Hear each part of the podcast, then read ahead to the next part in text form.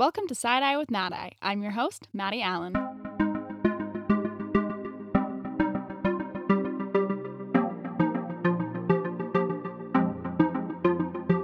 Welcome back to Side Eye with Mad Eye. I'm Maddie Allen, your host, and I'm here with my dear sister, Bryn Allen. Hello. Would you like to introduce yourself, Bryn? Sure. So I'm Bryn. Um, I am 18 years old. I am a senior at Skyline High School, and I am the second to youngest of six daughters. Like Maddie said, I'm her sister, yeah. and I'm just very excited to be here today. Bryn actually offered to be on the podcast, which I really, really appreciated because I wanted to talk about this stuff. And by this stuff, I mean the stuff I've referred to many times before in the podcast. I've referred to like um, body image and eating disorders and disordered eating and my experiences with that Right. and said that I wanted to talk about it. Um, but also, it's kind of a, an intimidating thing to talk about too. And so I was really glad when Bryn texted me and she was like, I heard you mentioned that you wanted to talk about that. And I just wanted to let you know that I would be happy to come on and talk about it. And I was, I was honestly relieved that I like Yeah. didn't have to ask first. it was really nice to offer because I was kind of scared. I was like, I mean, I knew you probably would be willing to, but at the same Yeah. time, I just didn't know. no, it's true. I definitely like right as I heard that you wanted to talk about that, I was like, I would love to come on and just have a conversation with you. So- You're like, she's talking about me. yeah, literally. no. Um, but yeah, I was thinking that I would start with my story since I'm the older one, not wiser, just older. Oh. and then we would kind of just have a conversation and just kind of see where it goes from there. I don't even know how this is gonna go, but it'll be great. we will see. It'll be great. Um, so yeah. Um, so I've mentioned like a few times that I have struggled with a disor- disordered eating bordering on an eating disorder. Um, I always say that because it's hard for me to like for example, I can't necessarily diagnose. Also, at the time I didn't get treatment for it or anything. And so it was hard to recognize. It's also difficult in retrospect, but also, um, and I, I mentioned too, like, I sometimes have difficulty with like how serious the situation was. But as I got older, I realized, like, oh, this is a very serious thing. This is like a big deal. Um, and something that's been really helpful for me is just the definitions, hearing what the difference is between disordered eating versus a full blown eating disorder. So, this is the definition I have is disordered eating is basically an unbalanced relationship with food. Um, means that you subscribe to rigid rules around food and are often guided by guilt and shame when it comes to food. You ignore hunger and fullness cues, or perhaps no longer feel them. You engage in artificial, unsustainable, quick diet, weight loss, or weight gain, and you're likely heavily enmeshed with diet culture and have poor body image, weight concerns, and are consumed or obsessed with thoughts on food.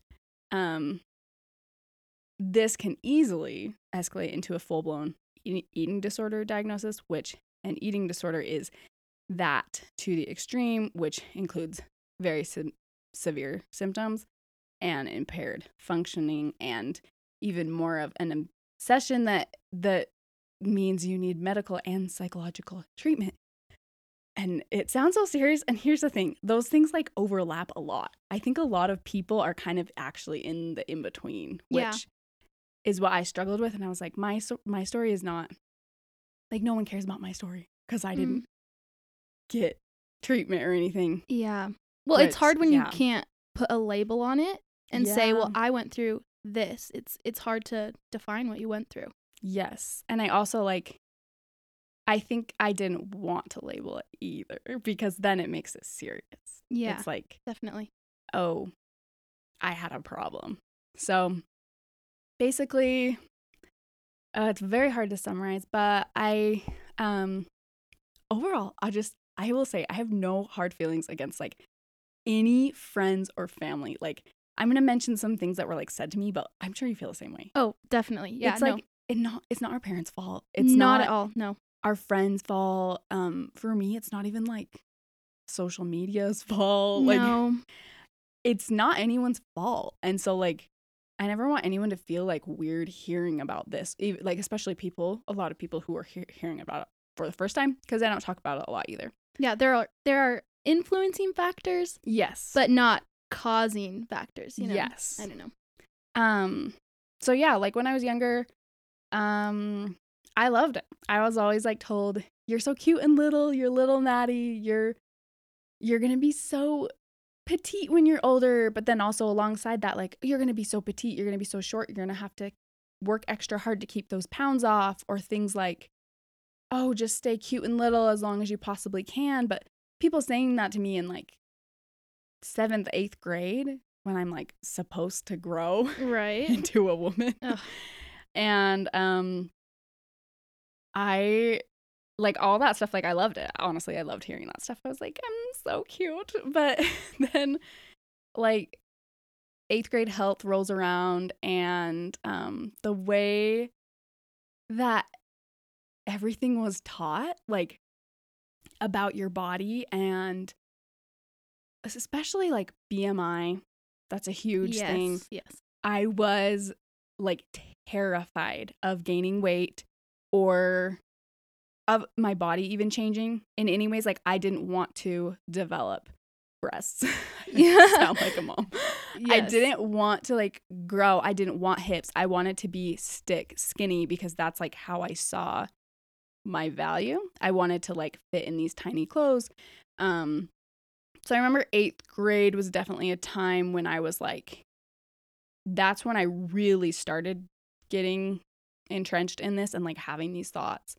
Um I think that we've talked about health class before. Oh yes, yes. Eighth grade health class. it like I don't even remember. Do you remember what else was bad about it? I just know that it was not a good experience. No, I think it's just heavily influenced by diet culture and Yes. so just the messages from that health class. It's There's a lot of ton fear. of it is about yeah, gaining weight and Yes. Oh, oh, I know what else. Um did you guys have to watch Super Size Me? oh yes, of course. That like to me uh I I just like it made me sick and then you were like taught about McDonald's and all these food chains Yep. and they just like they make you just like absolutely disgusted with it and like ah for someone like at that time in their life it is not good. no, it's probably the worst time to it be is the worst teaching those diet culture things. Yes. And then in ninth grade, and I loved my ninth grade bi- biology teacher, but like we would talk even more about nutrition, but still like heavily, heavily influenced by diet culture. Yes. And she would talk about how like, oh, girls, you can never, and like she specifically targeted targeted the girls. And I love this woman, but she was like, girls, never ever sit down with a Ben and Jerry's ice cream What? like it has quadruple the calories of a normal size like ice cream not pint what is it half gallon of ice cream yeah. like you might as well eat a whole half gallon of ice cream rather than eat a ben and jerry's like stuff like that that's just like oh my gosh. they like then create and she's so well meaning but it's just like that has so many calories like blah blah blah and so you're just like taught and i took so many foods classes too they were all great and you know, right. I just I don't know. So I like knew exactly how many calories I should be getting, how much fat, how much Yes. protein, and I don't I don't know. I guess I decided I didn't decide actually.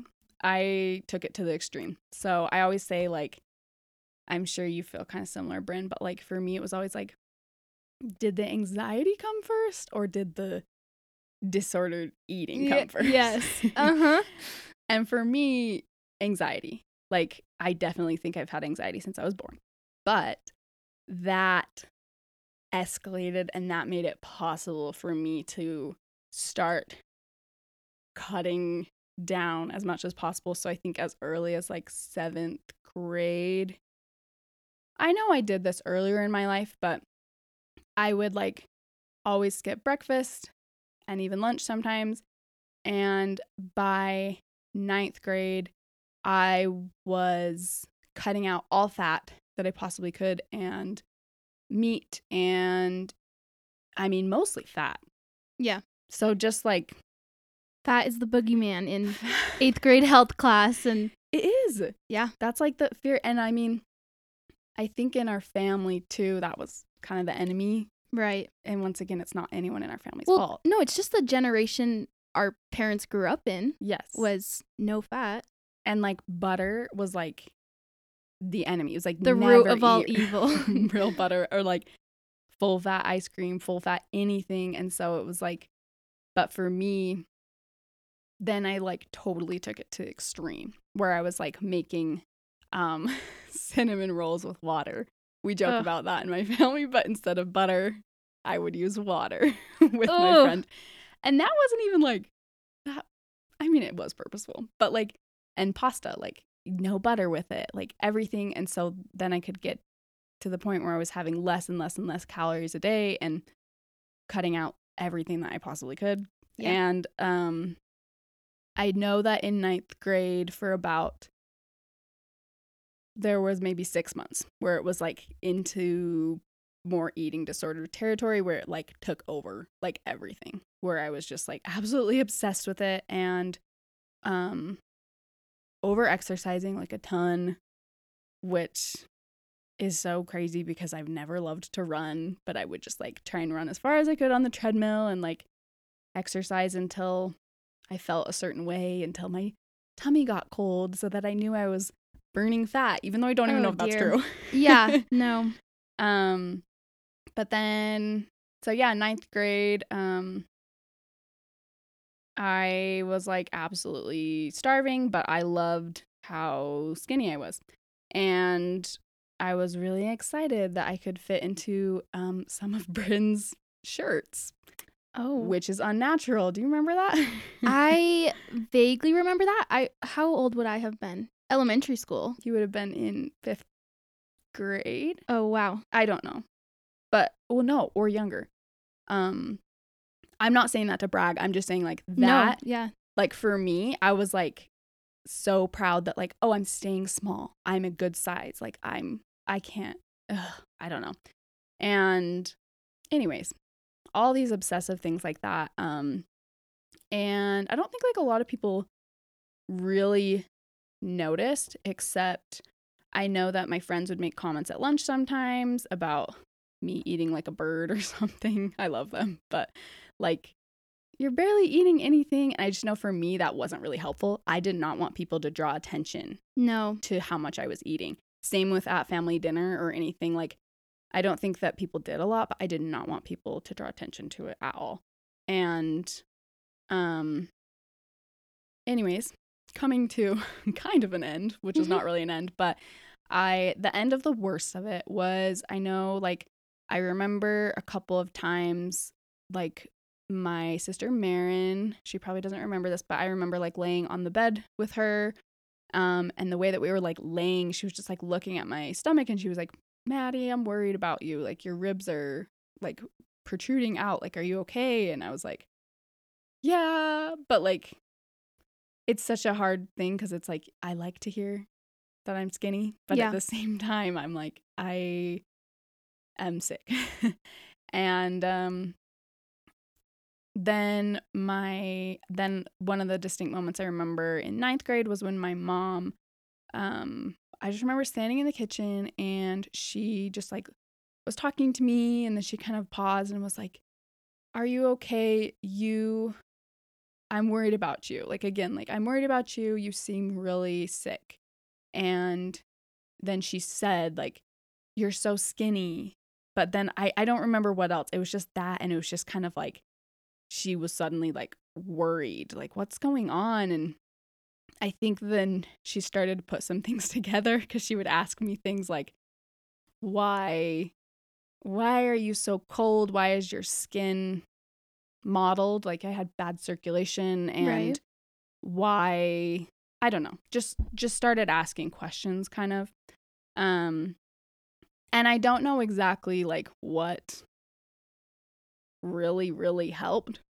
but like I know that within like a year or two like I was more normal. I was like eating more and I was more I wasn't like obsessing over it. Um but then I still throughout like rest of high school and college definitely had like bad diet culture thoughts and Yeah. like I always just thought like well like I can start I can starve myself. I know I can put myself through that. I've done it before. I can do it again. Yes. so like no, I had the same thing. yes, Yep. if I need to lose weight I can and all those things. And then sorry, one thing I forgot. The last thing I'll say this is something I like to forget about, but like I've told Spencer and he's really the only person I've told like I am so glad that I wasn't successful in this, but I would definitely um like when I would overeat, I would go and try and throw up. And I literally have never told other people that except for Spencer, but it's because I didn't want that to be real. I was like that didn't happen. And luckily I was not successful. I could I was not I couldn't do it. But um Successful. I I I hate know, that That's word, a but horrible word. Just yeah. meaning like um now it's like okay, that could have turned into a very very bad thing as well. And so that's just what I mean by that. I like ugh, it's so dumb. yeah. Um but anyways, that was mostly my experience and then getting into college is where I started learning more. And when things I think started becoming real, like, oh, that was a serious problem. And so this is kind of, I feel like, where Bryn's story comes in because Bryn's story affected how I feel like I've fully like come around. So, yeah. Yeah. Well, and how old were you when I was when my story came into play? so I was, I think I was either a sophomore or a junior in college. I was probably a sophomore. okay. Yeah. So I knew something was going on, Okay. Yeah. but not the full extent. Yeah. Well, I don't think I realized until just now like how similar Maddie and I's stories are. Um Because we don't talk about it a no, lot. we which is don't. but- It's it's really sad, but yeah. I think so growing up I was in ballet and gymnastics, which Oh my gosh, gymnastics. yeah, That is like, those two sports I love gymnastics, but Mm, the root of some of it. yes. No, those come with their own set of eating disorder behaviors, you know, on their own. A girl called me fat in gymnastics. What? and I was like, what? But it was Well- just because I was years older than her. oh my gosh. Well, see, no, I was never like body shamed in gymnastics or dance, but it definitely was like just this unspoken thing like you have to stay thin. So, yes. yeah. Anyways, that just I think that influenced how I grew up, but yeah. um I always saw myself as bigger. Not I didn't necessarily think I was overweight or fat, but I definitely was like I'm just bigger than all my friends like not necessarily like the stick skinny Yeah. seventh grade girl. Yes, yeah. yeah. Um, and I remember specifically like we'd be on our way to dance, sitting down in the car in our leotards, and I had this little strawberry shortcake bag, super stylish, but I would use that to cover up my little belly rolls. Cause like all five or six year olds, I had a little belly, completely normal, but like I'd use it to cover that up because I was just so conscious of that and aware of that. So I don't know, just growing up, definitely I was very aware of my body. Um, I oh, I would go on these week long kind of stints where I would try to lose a couple of pounds or like if I look back in my notebooks or my journals, like I've written out meal plans, um, or like How old? um, I'd say since I was since beginning of elementary school, probably. So just yeah, I'd have like exercise plans written out, meal plans written out, and um, in second grade specifically, I remember we played this game where we'd um roll this ball of yarn towards each other, and we were all sitting in a circle and we'd like say something that we like about the person we rolled to. And it would make in the end like a friendship web. And I was not fat in second grade. Let me just say that. No, but you were not. but I was definitely already self conscious about that. I'm not sure why, but this one boy, will not name names, but he rolled the yarn towards me and he said, I like you because you're fat. And the class burst out laughing. And I, like, I even looked over at my friends in the class and they were laughing. And my heart just, like, stopped in that moment. I just felt so betrayed. And the teacher didn't hear him. She was like, What'd you say? And he was like, I like you because you're nice. And then rolled it again. But Ugh. that like that was when I was like, am I fat? Like cuz I was already conscious of that, of course, but anyways, But when someone else says it, right. it is like entrenched in your brain. Well, and I'm sure he he's just being a dumb second grade boy and joking like you're fat. But that Who knows? Yeah. yeah, I don't know. Um and then a few years later, I think there's one time I remember I was trying to lose a couple of pounds. Um I don't know if I had like a gymnastics competition coming up or something, but it's probably in like 4th grade. Um third you were really good at gymnastics. Yeah, I- well, better I was than in- I ever was. well, I was yeah, I was very competitive. yeah. Um, and so at the beginning of the week, like on Sunday, I wrote on this little sticky note, like I probably weighed like I don't know, seventy six pounds because I was literally in elementary school. but um, I was like, hey, by the end of the week, I'm gonna try and be down to seventy pounds or something. And oh yeah. Um, and my cousin was over for a sleepover, and we went up in my room, and we were just hanging out, and she, like, saw the note, and she like picked it up and read it, and I will never forget the look on her face when she looked up at me and was like, "Bryn, are you trying to lose weight?" And of course, I was like, "No," and I just like rushed her out of my room, and like I was so embarrassed. I was like, Mm, yeah. but I will never forget the look on her face because it was shocking. Like, why was I, as a fourth grader, trying to lose six pounds? Like, when I was already not fat, you know? But and even that's the thing. Even if you were, that like I don't know. it's just- part of growing up. You need fat to grow. Yes. Yeah. and like i i don't know it's just yeah even that's the thing even if you were technically obese or any of that it- Mhm. it's not i i don't know It, it still wouldn't have been healthy for me to be doing my own little weight loss cleanses or Yeah. whatever. Um, but anyways, I was just saying all those stories just to give a little background of like how, what I was like growing up and just like where Um, it kind of comes from. yeah how it Yeah. escalated but i think so in sixth grade i started going on these one month sugar fasts um, for the month of october and the month of like february or march because halloween was at the end of october and i'd you know not go on i'd not have sugar the whole month and then be able to eat my sugar on halloween.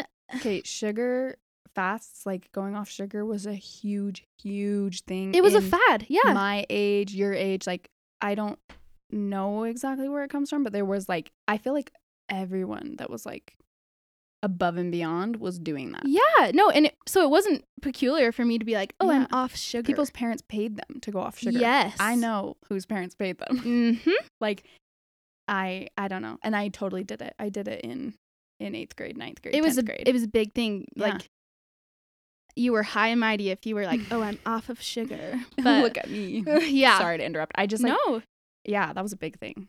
definitely. So I think me and my friend did it. Started it in sixth grade. Um, but I wouldn't just cut out sugar. I would also be like, "Oh, I'm cutting out junk food."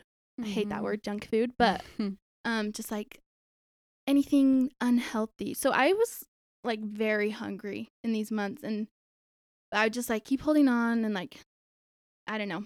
But anyways, that went on for a few years, and I think each time I did it, I got more and more restrictive. And you can um, just go further and further with it. yeah, It, it, I don't know if it's right to compare it to an, addic- an addiction, but I think you a little bit. I don't know. You can just Yeah. push it further and further and further. right, So right. yeah. And there's kind of this high of like not eating sugar, I'm like, I don't know. Yes, there is a high. Yeah. I don't know how to explain that, but Mhm. you're like proud of yourself. Too. right, right. You're like, I'm awesome. and virtue signaling all over the place. I'd be like, yes. oh, I can't have that. I'm off sugar. But Oh gosh. Yeah. Ugh. anyways, but yeah, I think the very last time, well, it wasn't the last time I did it, but this is kind of what really started the depths of my eating disorder was in eighth grade. Yeah, eighth grade. So I was 14. I went off sugar just like I did every October. Um, but at the end of this one, I particularly remember I was terrified of like gaining that weight back. I was like, I do not, even if I had only lost like what, five pounds, I did not want to gain it back this time. And even that day on Halloween when I was like letting myself eat sugar again, I, there was this one specific moment where I was like, okay, like you can eat whatever you want now. But I was like, no, I want to be hungry for dinner or yeah so Yeah. that's just where it started i guess um and as the months went on i would just like i got more and more restrictive and um would only let myself eat sugar or junk food on the weekends um so during the week i would just eat healthy and i would eat I remember that very Yeah. well. very yeah You would save everything in the freezer to eat that weekend. Yeah. But I didn't think anything it was crazy no because it um, was normal like for people to go off sugar or like yeah. Right. So yeah, Monday through Thursday or whatever, I would eat healthy. I'd eat very, very low calories. Like I knew how many calories I was eating, and it was very, very low. Mhm. Um, and then on those weekends, I would eat a ton. I would make myself sick because I was restricting, and then it's like, okay, now you can have sugar, and so I'd like eat it all in that weekend, and just binge on it, yeah. yeah, definitely.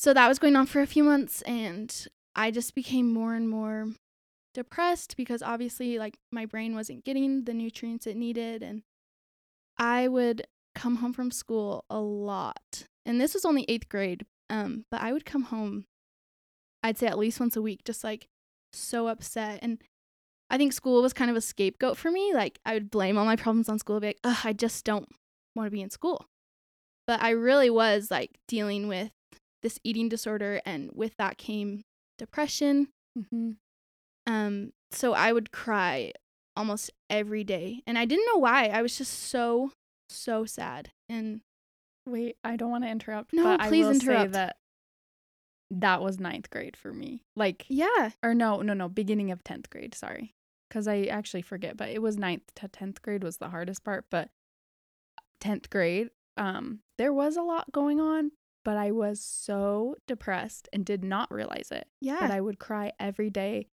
and one of the biggest things is like that moment I remember like in the kitchen with my mom is like I remember then being like I can't feel anything. Like I'm an empty shell. Yes. And my mind like me realizing my mind can't function. Like Mhm.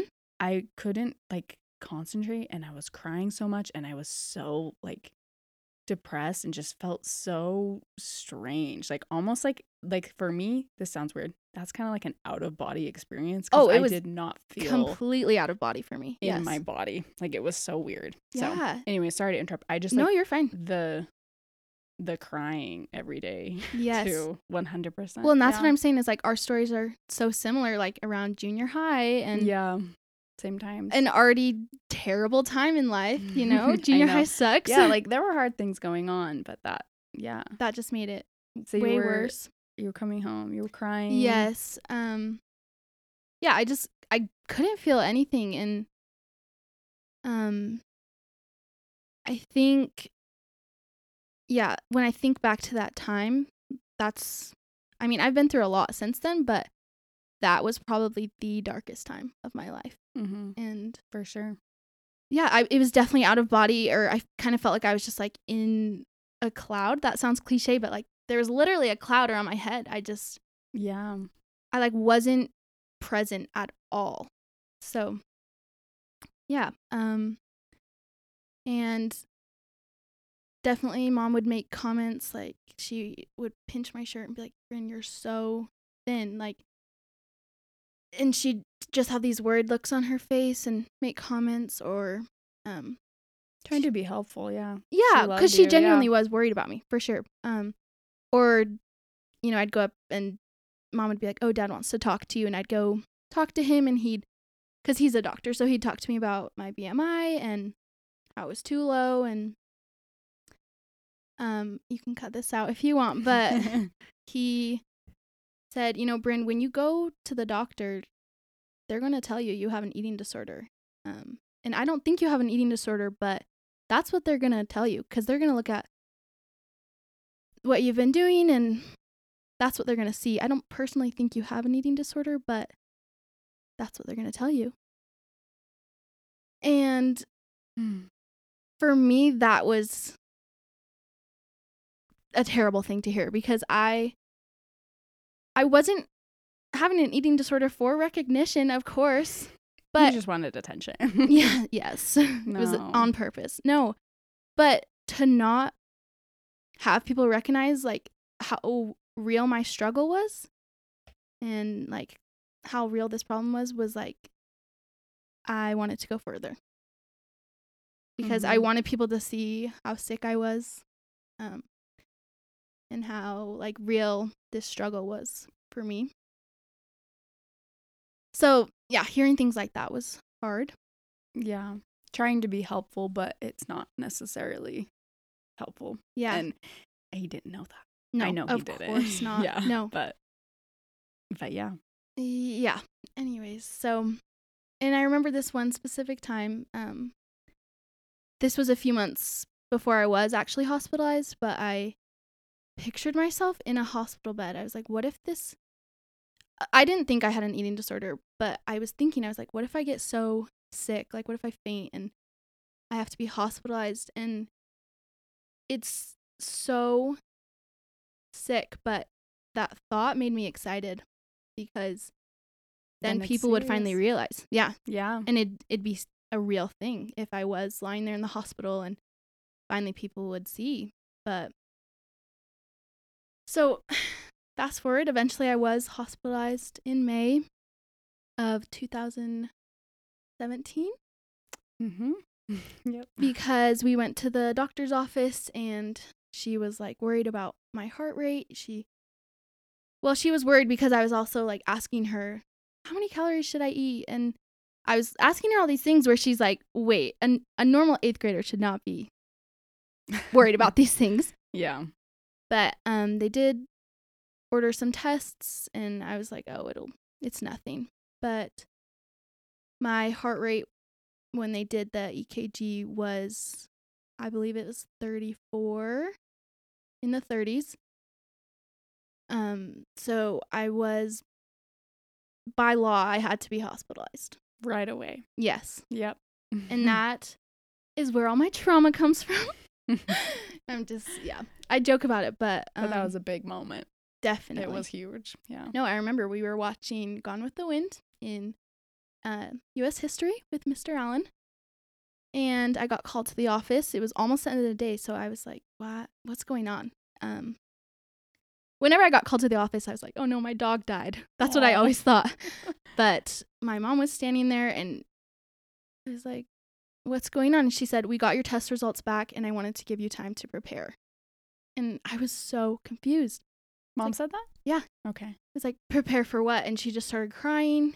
And then she told me on the way home that I had to be hospitalized and I was crying. And I just did not understand any of it. But yeah, I, um, I had Sorry, to be. I'm literally like just can't. I'm like on the edge of tears because this was like a big deal. no, it was very yes. traumatic. Um, I remember like Abby was walking up the hill from school and I went and like hugged her goodbye because I didn't know how long I was going to be in the hospital. Oh, cute baby Abby. Yeah. So sh- and she was like, "What's going on?" And um, Did you tell her? I just said I have to go to the hospital, and I remember hugging Heather goodbye, and we like said a prayer, and she was crying, and um, yeah, we drove to the hospital and had to have an NG tube, a feeding tube put in, and had to be monitored for I think it was almost a week, maybe half a week. Um so yeah, I don't know if you want me to keep going. Um I'll This has been long. say from my no, it's good. Yeah, I tell told me you what I told you to just tell the story in all the detail you wanted. But um so my experience at this time was so I re- I it was either a sophomore or a junior in college. And so I didn't live at home and I just got a phone call or a text, probably a phone call Mhm. um, from my parents just saying Bryn went to the doctor and her heart rate was too low and so she had to be hospitalized. And then I knew, I knew what it was for cuz I knew that you struggled, but kind of like you said like no one wants to make it more serious of an issue than it is. Right. And I just knew. I was like I I know she has an eating disorder. Like this is serious and that did make it more serious. Like it was like that only happens to other people. Like only like the most extreme people Right. are hospitalized or or die from it. I, I hate to say that because I Yeah. don't even want to think about what would have happened. But um I like so I remember being told that and then I crumpled up on the couch and just cried. And then my cute roommate Kate was like, What's wrong? I'm so sorry. And I remember like I had such a hard time explaining it because it was like an awkward thing for me to talk about. But I was Yeah. like, this is serious. And you know, that's the sad thing too, is like it was only really, really serious because you were in the hospital and Mhm. um so I don't know how long were you there? Half a week? I think it was half a week. Yeah, and I wanted to say I'm I didn't know that you knew. Um I don't I don't sorry. think no, I don't think anyone really knew. They knew I mean, obviously they saw me like lose a lot of weight and be I knew restrictive. what it was for, but I don't Yeah. I don't know if I don't think I was told. I Mm. think I knew though. Yeah. Um yeah, anyways, I was there half a week and then I finally got to go home. And like looking back, the hospital just being hospitalized suddenly, all that was very traumatic for me, but I think it was probably the best outcome because I don't think if I would have gone to the hospital like I don't think I would have fully realized the severity of it. And you would have just kept going. right. No, I wouldn't have More and more. gotten help, yeah, I wouldn't have realized like, okay, this is real, and if I don't stop, I'm going to die. Yeah. So it was very traumatic, but in the end, it was the best outcome because Yeah. Yeah. I think most people aren't going to ask for help though, and they don't want help. Like their eating disorder is their best friend, as people put it. And I feel like it's hard to understand until you're in that situation. But like you don't want to give it up. It's like all you have and it's like this Right. is my life. And so like um one of the biggest moments also that I remember is Bryn came home and I probably came home for that Sunday dinner or something. I don't remember. Um hopefully I was nice enough to come home beforehand. oh my gosh, I don't no. know because I knew that it was serious, but um and I just remember my mom like kind of like said something to me. Um maybe mom said something cuz mom knew. But like that you had like had a full-blown eating disorder, but yeah, but there's the way that she said it to me, she just said um Maddie, didn't didn't you struggle with this? Like didn't I just remember some of these things from your experience and you know, it was kind of like the first time she's really like kind of asking like mm-hmm. did you have an eating disorder? or like asking do you you know do you understand? Did you go through this? and i just like nodded and i was like yeah like i i understand and although i i still i say i understand but obviously like our experiences are still different and right, yours i think was more like traumatizing um and she asked me like yeah like you know we talked about she said like you used to have bad bad circulation mottled mm. hands things like that which i know it's like kind of silly. We've kind of like joked about it i feel like but, yeah, like pointed some things out and i was like yeah. And then anyways, it was kind of like I felt like I don't know if she feels like this, but I felt like it was like her way of saying, "Will you talk to Bryn? Like, if you understand, will you say something?" And Yeah. first of all, that made me very emotional because I felt guilty and I felt sad because I was like, of course, I'm like, why why didn't you realize of all people? Why didn't you know, like I should have realized, but oh, yeah. I wasn't I don't know. I don't know why. And then I remember so you would just barely come home within the past few days. I don't know. Yeah. But for some reason I just remember this moment of me like we were laying on the living room floor. I remember this Do you remember? in very I'm vivid so glad to detail. remember. Yes. So how I remember it is I just kind of like I don't know, I remember like laying on the floor and like touching your hand or something and just being like cuz you were like miserable and traumatized and I don't think you really necessarily wanted to talk about it talk about it. I think Yeah. you you seemed kind of like angry. Like honestly it was like a little scary cuz it's such a scary thing for me to talk about. But yeah. but then I just was like, I don't know. I think you asked me. You were like, Did you struggle with this? I don't know. I can't remember. Well, what, what I remember is that night we like went out for ice cream or something, and Mm. I kind of had a breakdown, Oh, okay. and I remember I was lying on the floor, just like kind of crying, and Yeah. you. Lying on the floor is like burnt into my brain. yes, yes. So yeah, this would happen where I'd have little breakdowns, but yeah, this Yeah. one time, you said something like, you talked about your roommate and how she always would say, we have to nourish our bodies so we can Oh. have babies or I can't even even. Yeah, I can't even remember. We're cute. But, like, we have to- students. Yeah, we have to about having babies. take yeah. care of our bodies and nourish them. Yeah. Um which looking back I'm like that was kind of weird, but I know it is weird. It sounds weird, but it's because there's a reason that we talked about it. And for me, it was a big deal because for me, I, one of the reasons I would convince myself I had to eat was so that I could one day bear children. I know that that sounds kind of weird, but that is one of the ways that I effectively, because there's not very many effective ways, that's one of the ways I effectively fought. well, if someone said that to me now I'd be like whatever, but but back Yeah. then that was something I Yeah. that was very helpful. And when you said that, I remember it so vividly because that was something that was very very was a helpful. big deal for Yeah. both of us. That was very helpful to me like you saying that. Yeah.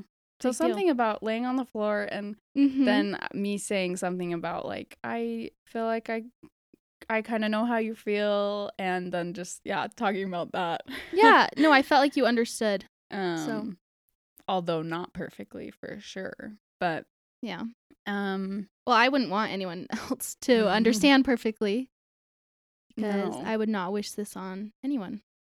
but then what happened after that? I don't know. Do you remember? That- you said you remember all of it. That night or just after just hospital? in general, just Um, after. Yeah. I think, well, I was going into high school and I think for that whole year, I kind of was still very restrictive, counting calories, and still did not want to gain any weight. And so I was, I was like, oh yeah, I'm recovering, but I wasn't at all. Um, and then that summer, um, a year later, one year after I was hospitalized, I um remember we were headed to California for a family reunion and that the day we left I was just suddenly so dissatisfied with the way my body looked and how I felt. I Mm. felt like a whale and I was just like so upset. And so I was like, okay, this whole week, like, I'm gonna starve myself.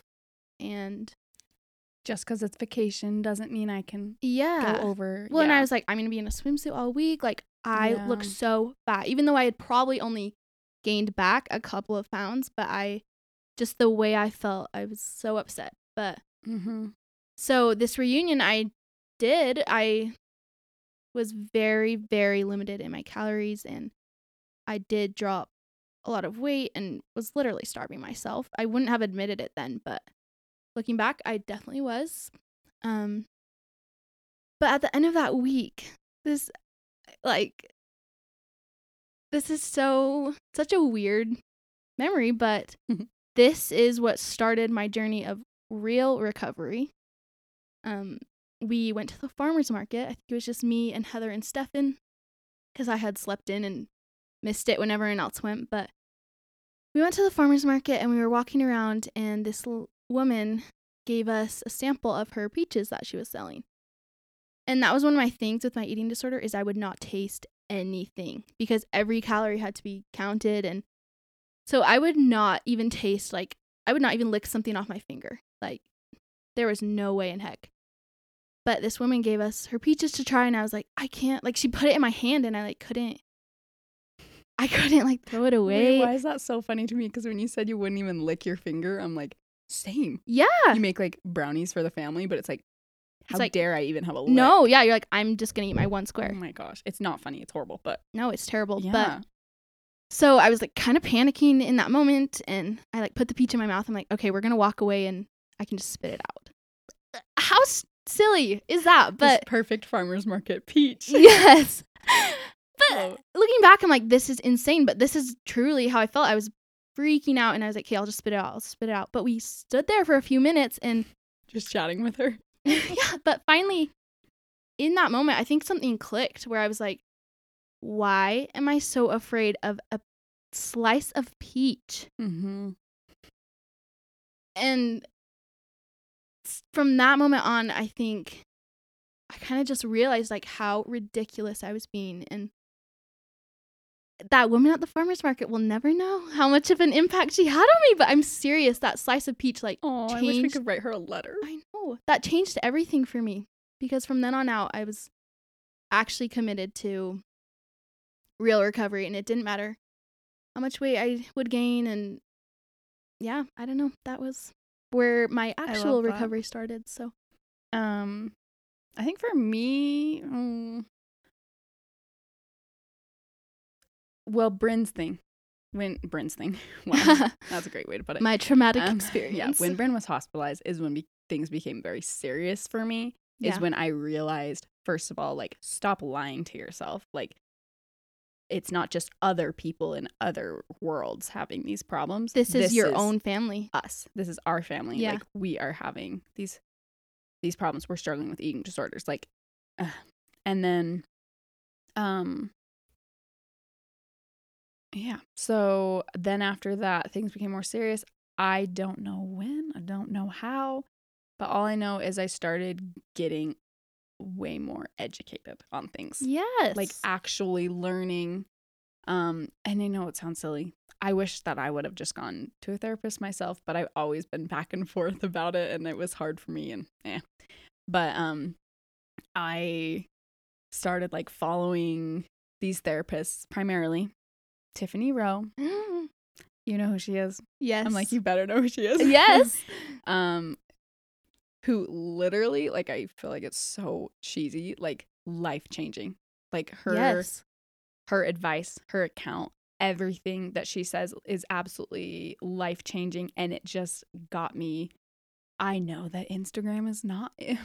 It's not a replacement for therapy, but like the amount of information, and I start so I started listening to all her podcasts. I started following a few other people. Um, biggest ones would be NEDA, the National Eating Disorders Association. I think that's what it sounds for. Yeah.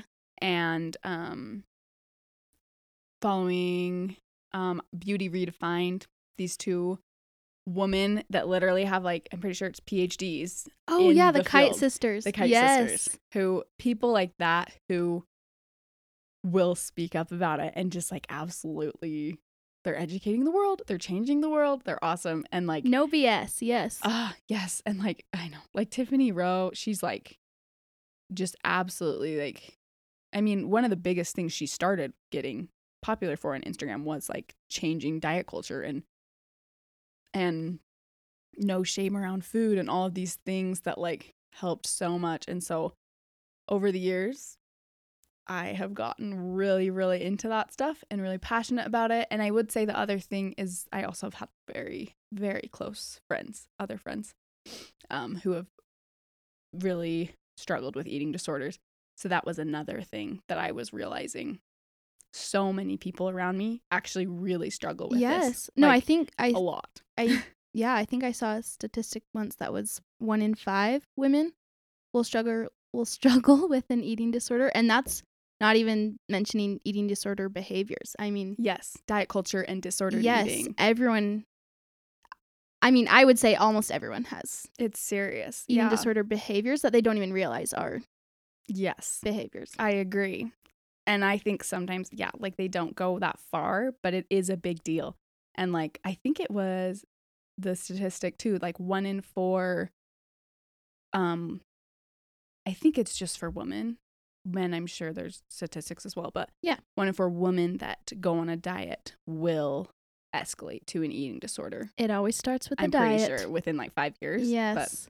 Well, that's where o- it starts. yeah, and so something I was gonna say when you were talking about social media is I feel like everyone like oh social media is so toxic for you know eating disorders and it can be sometimes for sure Absolutely. but social media was something that helped me recover so much i started I didn't know that. no really Yeah. You I- don't have like an Instagram. no i don't have an instagram but i would like go on my mom's instagram and i found um oh, i'm trying to remember what her name is but i would find all these like body positive social media Mm-hmm. people that i really liked and the things they were saying like stuck with me for years and i, I don't know yeah it's funny like the thing that starts eating disorders sometimes also really really helped me Yes. to recover That's so actually like one of my huge, huge things because I mean, I, I've probably talked about this before.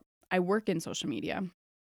So that's a big part of my life and my work. And that I, um, I just see a lot on there. Anyways, but I I spend out I spend hours, literally hours and hours and hours a day. Yeah. Not always just for personal. I spend personal time on there too, but like um, but I I know that it can be so damaging and like so so it can like have so many bikini pictures before and after pictures that can be extremely triggering.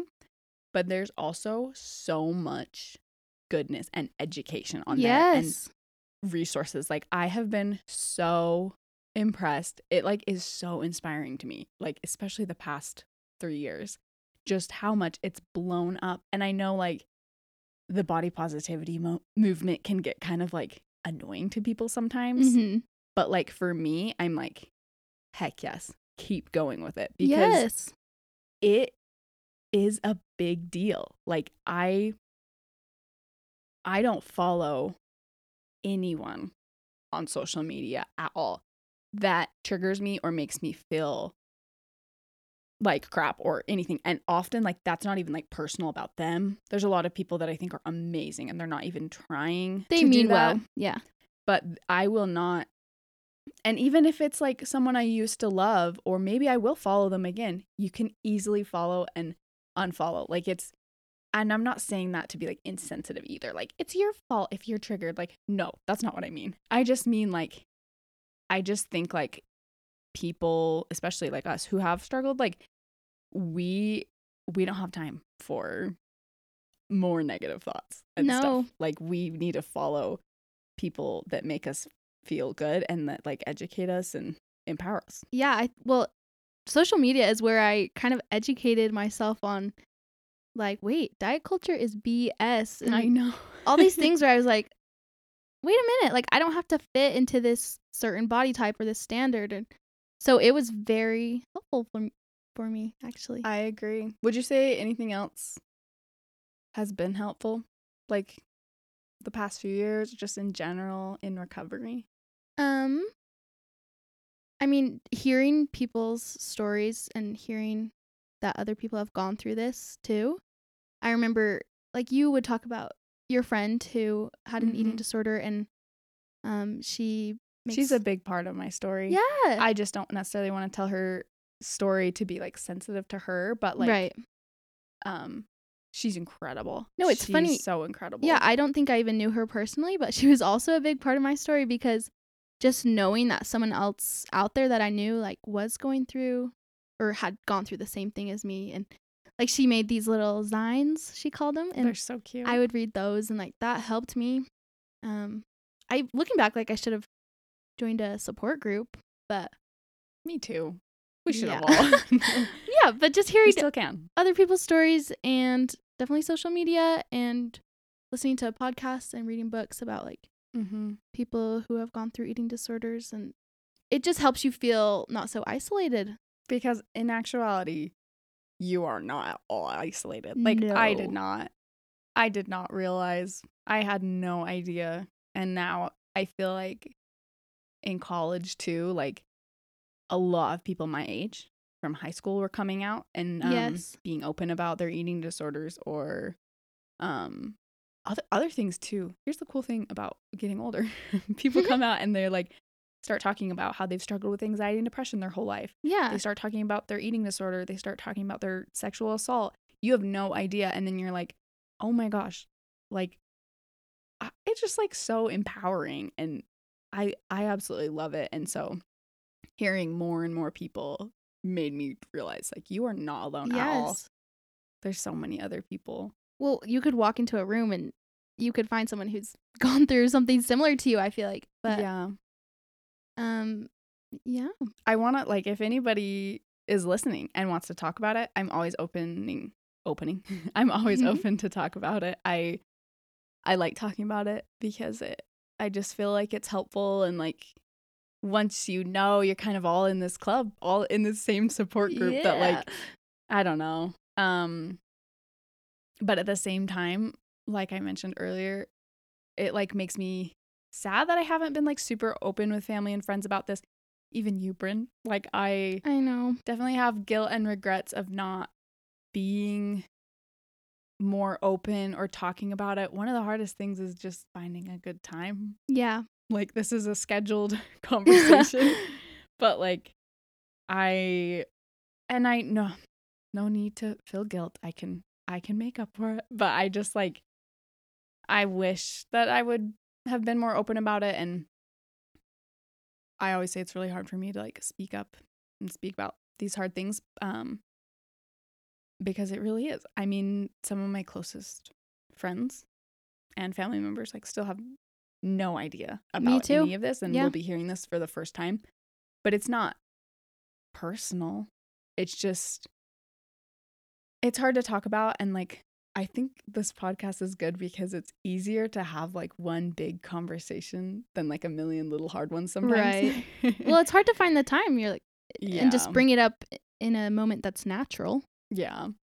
Um can you think of anything else like with family or friends that was like helpful or not helpful cuz I know for me um it wasn't helpful obviously. I'll just name some things that weren't helpful were um when people would obviously say like just eat like i don't get it you Oh, know gosh. um i yeah and i personally didn't like when people drew attention to what i was eating at all and part of that is because it was obvious if you were paying attention yes. that i was not being healthy um people kind of like saying like you don't look like you have an eating disorder or you don't like you know like because that's the thing you don't all look like you have an eating Right. disorder right No, I don't think I looked like I had an eating disorder, but I was literally I think you did hospitalized. a little bit but Well, here's yeah. thing your brain like totally construes it like right. i would look in the mirror and see something totally different than i would like see in pictures Well, in bad ways and good ways well, yeah. When you think of anorexia, at least for me, like you think of a skeletal yeah person. So but Yeah. you literally can have any body size that's another thing like i didn't realize um i watched the movie i think it's called bones or something to the It's- bone to the bone maybe it well it on has Netflix. lily collins Yeah. um i like i liked it it was kind of hard and triggering but yes. i liked it because it shows people with all body sizes like yeah. struggling with eating disorders which is like real because normally you don't see that Yeah. I watched that when I was way too young. I should not have. Bryn. No. No, not because it was bad. I think it was just triggering. yeah, I think it just has serious stuff in it. That's Yeah. like kind of Um Sorry, but we were talking about what was Oh, helpful. no, I was just thinking about that though. Um yeah, this was a big one too when people say like at least you've lost weight or like you know, like talking about always like losing weight is a good thing no matter what. yeah. It's not. No.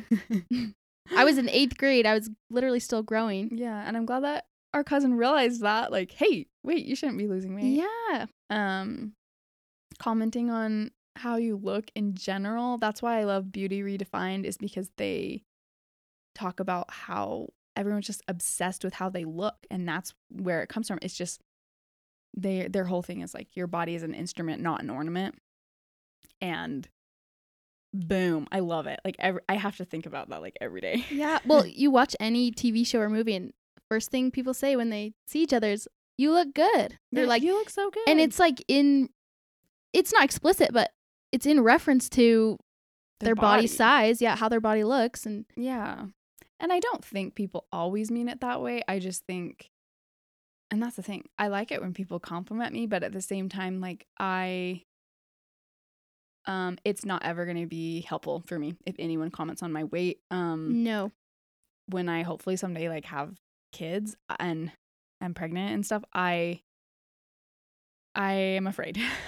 but Oh gosh. it'll be okay. It just scares me because I just know that's like a huge, huge thing. And I don't I don't want people commenting on like you're you're pregnant but you're so skinny or like things that you think are a Yep. positive thing but that in fact reinforce those like n- that those negative things in diet culture so i you know i'm gonna have to like be careful with that and postpartum that's a huge thing you know like this expectation that you lose weight right away obviously neither of us have been through that but like Yeah. that is just not that's not helpful Well, when you were saying like people commenting on your body, like your body is nobody's business. And Mhm. I just think we live in such a culture where it's like we I think you've said this before, we're trained to like notice when people lose weight or when they gain weight and it's like even if you notice that it's not your business to be commenting on it at all. we think it is because it's been so normalized but it's not helpful and helpful is a nice way to put it yeah. like no we totally are trained like that and i would say like i i've gotten better especially the past few years as things like change in my mind and my mind becomes healthier about it but especially like years ago when i was really struggling i noticed like 100% Oh, yeah. i because i was obsessed with that that's all i thought about and that's the thing like we can't let ourselves get to that point or or even care it's just like this has been a big thing is just like me thinking and i'm sure i saw this on someone's social media or something that was like would you rather be happy or skinny and i'm gonna be honest like when i was really struggling i did not know how to answer that because i was like i don't care because i would rather be skinny like that's where my value comes from yes. and that is not at all true. I would way rather be happy now. Um but sometimes that's hard to like actually act on that. Yeah, actually think about Yeah. yeah. Um I don't know, is there anything else? Like I think another thing would be diet talk. Like it's definitely not helpful when other people are talking about going off sugar or this diet that they're on. or making comments about people's food, like what their Mhm. dessert, you know, or like, oh, this has such and such calories and junk food. Oh yeah. Yeah. No, not at all. I agree. And okay, so we talked about things that weren't helpful. but anything that is helpful um for me it was people telling me that they cared about me, that they were worried about me, that they wanted to listen, just being there without without commenting and making it worse. yeah. Yeah, I think um talking to you without making it about your body necessarily, like, oh, you're so thin. mm-hmm. Like don't say that. Say instead like I've been worried that you seem very sad lately or Yeah. I wor I fear that your diet is affecting your mental health. Mm-hmm. That's a huge thing. Yeah. Yeah. Because it does for sure. Um as we're saying these things too, obviously we're not therapists, we're not No. professionals. so like the biggest thing is encourage people to get professional help. Um I've still talked about things like years and years later to my therapist because I'm like, wait, wait, help me. help Yeah. me work through this.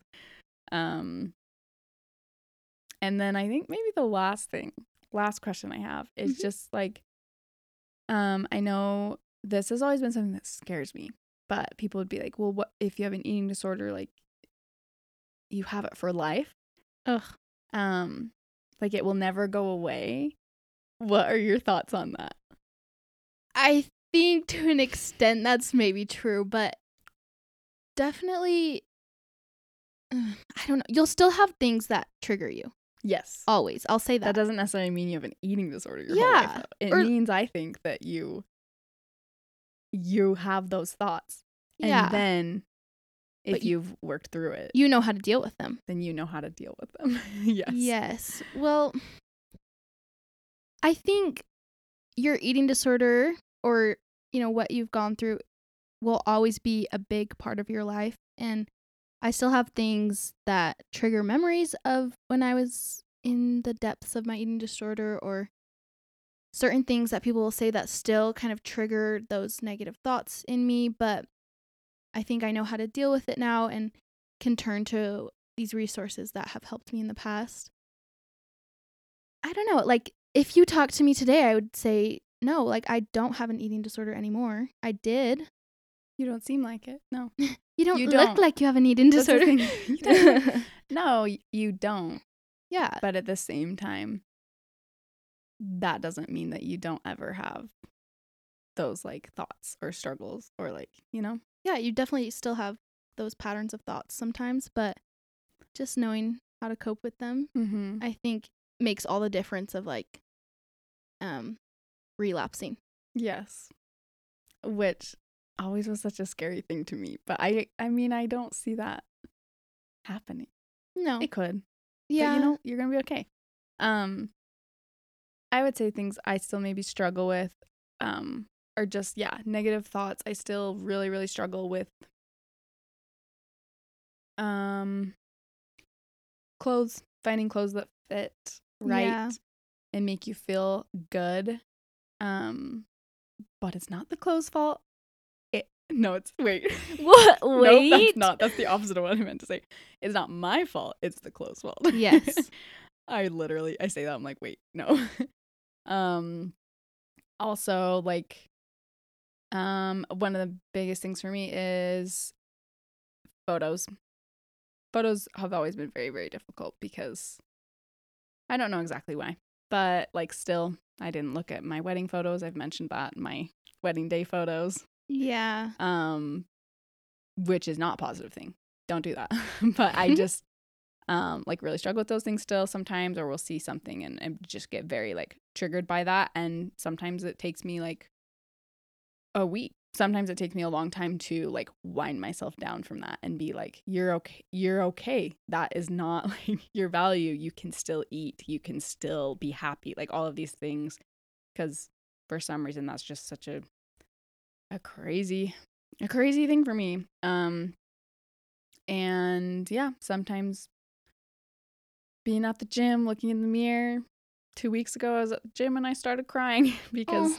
i had a bad a really bad body image moment like i looked in the mirror and was like distraught and so that's the thing like i you know those things still happen to me and i'm so grateful for spencer because he's really supportive and awesome and helps me with it and um but i am really proud that like i don't i don't diet um i use intuitive eating Yeah. like 100% well, what you were saying when you cried at the gym last week, I'm so sorry. it's okay But yeah, I'll still have days where I look in the mirror and I'm like, I do not like what I see. And, or, but I can label those days as like, okay, that was a bad body image day. mm-hmm And since I'm out of that mindset now that I was in when I had my eating disorder, you know, I'm out of that cloud, I can Mhm. actually recognize like I don't feel good today. Today is a bad body image day and that's okay. I'm just going to ride the wave and tomorrow I will probably feel better. And I'm Mhm. not going to Maybe tomorrow you'll look smoking hot. Yeah. That's what I always tell I'm not going to try and like start a diet today or anything or like eat less like ride the wave. You'll feel better tomorrow. Mm-hmm. I totally agree. I'm like, also like, yeah, if clothes, for example, I was wearing clothes that made me feel that way or something, I'm like, no, it's okay. Like, you can wear smoke a smoking hot outfit tomorrow and look Yeah. great. And Take the clothes off, get naked. yeah, I love that. Don't wear things that make you feel Us who wear our robe 24 7. Yes. Yes. I do still to this day. I love um baggy clothes and sweatpants for a reason and it's because I just I just feel great in them. There's just no restrictions and I I don't know if that's like the most positive thing, but no, I, I, completely fine. agree. Sometimes I feel like wearing super tight clothes and I feel smoking hot. Yeah. Other days, I like to be naked all day. my gosh. I'm just kidding. Unfortunately, I can't do that because we have windows. So Mm. um yeah i i don't think i have anything else to say other than um thank you for listening and i'm just grateful for bryn being willing to like talk about this because it's been a big big thing in our life Definitely. um yeah if anybody wants to talk like i said feel free to reach out i like love welcoming people to the club that sounds bad not Ugh. like the eating disorder it's a click. just like more like we can talk about it like Yes. it's an okay thing No, So, I'm and I'm glad we could have this conversation now. I think a few years ago this definitely wasn't something that could happen, but yeah even now i was nervous yeah, no, but time is healing and if anyone wants to talk to me too, I'm here. So, yeah unfortunately she doesn't have an instagram that i can link yeah. right that's okay though but Call me on my cell. It's No, that would be amazing. Here's Bryn's number. She's single.